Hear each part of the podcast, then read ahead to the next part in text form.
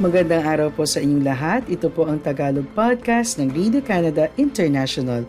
Sa loob ng 10 minuto, ihahatid namin sa inyo ang ulo ng mga balita tungkol sa Canada, sa Pilipinas at sa Filipino-Canadian community. Kaya tutok lang tuwing biyernes, linggo-linggo sa aming podcast. Ako po si Catherine Dona, ang inyong tagapagbalita sa Toronto. Ang ulo ng mga balita ngayong unang linggo ng Oktubre. Mabuhay Park, pinangalanan ng unang Filipino park sa Edmonton, Alberta. Wab Kinyu, ang unang First Nations Provincial Premier ng Canada. Ontario, pinalawak ang listahan ng mga kondisyon na maaaring gamutin ng pharmacist. Canada, nagdagdag ng 64,000 na trabaho noong Setyembre. Ipinagdiwang ng mga Pilipino sa syudad ng Edmonton, Alberta ang proklamasyon na nagbigay pangalan sa isang espasyo sa syudad, ang Mabuhay Park, nagtipon-tipon ang maraming Pilipino para formal na tanggapin ang proklamasyon ng syudad sa araw ng inaugurasyon. Sinabi ni Edmonton City Mayor Amarjeet Sohi na ang Mabuhay Park ay paraan para kilalanin ng kontribusyon ng lumalaking komunidad ng mga Pilipino. Sa taya ng 2021 census, ang syudad ng Edmonton ay may 1.4 million na residente. Tinataya na mahigit 80,000 na mga residente ay may lahing Pilipino. Ang proklamasyon ay bahagi ng mga ginagawa para bigyang pugay at pahalagahan ang diverse na komunidad ng syudad. Bahagi nito ang pangalanan, ang pampublikong mga espasyo at magawa na maging inclusive ang komunidad para sa lahat. Sinimulan noong nakaraang taon ang paglabi upang magkaroon ng isang community park at magsilbi itong espasyo na kakatawan sa mga Pilipino sa syudad. Ayon kay Philippine Bayanihan Association President Annie Chua Frith, isa sa lead organizers, nagbukas sa ideya at serye ng mga pag-uusap ang hiling ng isang grupo ng Filipino alumni sa Northern Alberta Institute of Technology. Hindi anya mabilang ang mga organisasyon at individual na nagtulong-tulong para hilingin sa opisyales ng syudad na magkaroon ng isang Filipino park. Ang Mabuhay Park ay napapaligiran ng mga bahay sa bahagi ng South Edmonton at sinasabi na isang lugar na mabilis na lumalaki ang populasyon ng mga Pilipino. Ang mabuhay na nangangahulugan na welcome o long live sa wikang Ingles ay napili matapos iboto ng 57% sa higit 400 na mga partisipante ng pinagpipilian ang anim na ipapangalan sa plaza. Sa proklamasyon, kinilala ang October 1 bilang Mabuhay Park Day. Dumalo rin sa inaugurasyon si Consul General Saldi Patron na pinuno ng Konsulado ng Pilipinas sa Alberta sa mahalaga at makasaysayang araw para sa Filipino Calgarians. Sa Tantya, ang Mabuhay Park ay may sukat na di bababa sa dalawang ektarya. Para sa iba pang balita, bisitahin ang aming website ici.radio-canada.ca.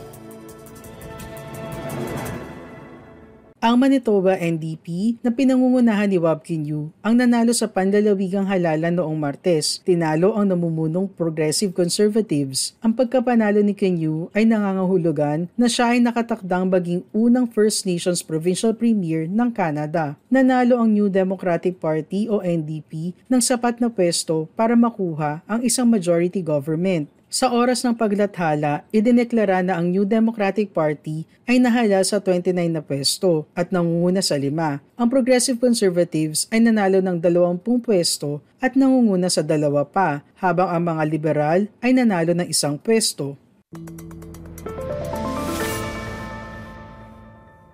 Sinabi ni Progressive Conservative leader Heather Stephenson na plano niyang bumaba bilang leader ng partido. Bababa rin sa pwesto si Manitoba Liberal leader Donald Lamont bilang leader ng kanyang partido matapos mawalan ng pwesto sa isang New Democratic Party challenger. Noong election campaign, si King Yu at ang kanyang team ay nangako ng mga pagbabago sa pangangalaga ng kalusugan, kasama ang pangako na muling bubuksan ang tatlong Winnipeg Emergency Rooms na isinara sa panahon ni Brian Pallister bilang premier. Nangako rin si King Yu na magtatayo ng bagong emergency room sa Ericsdale. Aabot ng dalawang termino o hanggang walong taon para sa New Democratic Party na ganap na maibalik ang mga ER.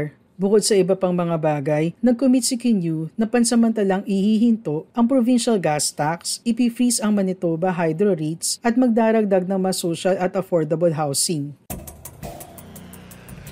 Ang Tagalog podcast ng Radio Canada International ay available din sa Spotify, TuneIn, Apple Podcasts, Amazon Music at Google Podcasts. Sa isang news conference noong linggo, sinabi ni Ontario Health Minister Sylvia Jones na dinagdagan ng probinsya ng anim pang pangkaraniwang sakit ang listahan ng mga kondisyon na maaaring i-diagnose ng pharmacist at gamutin. Epektibo kaagad na dinala ang kabuuang bilang sa 19 binigyan ng probinsya ang pharmacist ng prescribing power para sa labing tatlo na pangkaraniwang karamdaman sa simula ng taon. At sinabi ni Jones na 89% ng pharmacists ang lumalahok sa programa ngayon. Anya, nagkaroon ng 400,000 assessments sa buong Ontario mula nang umpisahan ng inisyatiba. Unang inanunsyo ng gobyerno ang plano na palawakin ng prescribing powers ng pharmacists sa March budget nito. Idinagdag nito ang acne, canker sores at yeast infections sa listahan, kasama ang nausea at pagsusuka kaugnay ng pagbubuntis, diaper rash at parasitic worms tulad ng pinworms at threadworms. Noong una, ang pharmacist ay binigyan ng kapangyarihan na mag-prescribe para sa mga karamdaman tulad ng hay fever, oral thrush, pink eye, dermatitis, hemorrhoids at urinary tract infections. Ang prescribing program ay isang haligi ng plano ng probinsya na bawasan ng malaking healthcare backlog. Sinabi ni Jones na nagkaroon ng progreso sa parte na yon. Ang surgical waitlist at average time na ginugugol sa emergency room ay parehong bumaba humingi rin ng feedback ang Ministry of Health tungkol sa isang plano na pahihintulutan ang pharmacist na mag-prescribe ng flu medication, magturok ng flu shots sa mga sanggol at magturok ng RSV vaccines kapag available bago ang inaasahan na fall viral surge.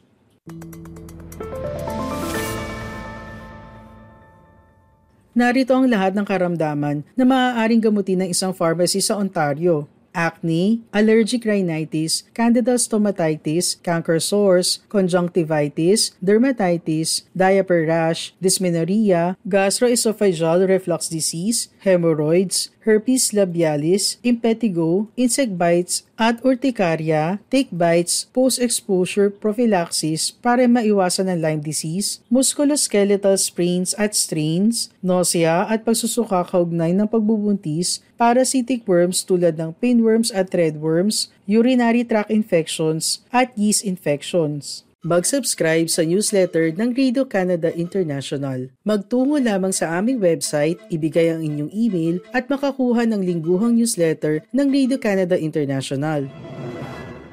Nagdagdag ng 64,000 na bagong manggagawa ang ekonomiya ng Canada habang ang isang surge sa hiring sa Quebec at British Columbia ay sapat na para i-offset ang nawalang 38,000 na trabaho sa Alberta. Iniulat ng Statistics Canada ngayong biyernes na bagamat may mga bagong trabaho, na natiling steady ang jobless rate sa 5.5%. Ang job gain ay dalawang beses na mas marami kaysa sa inaasahan ng mga ekonomista para sa naturang buwan.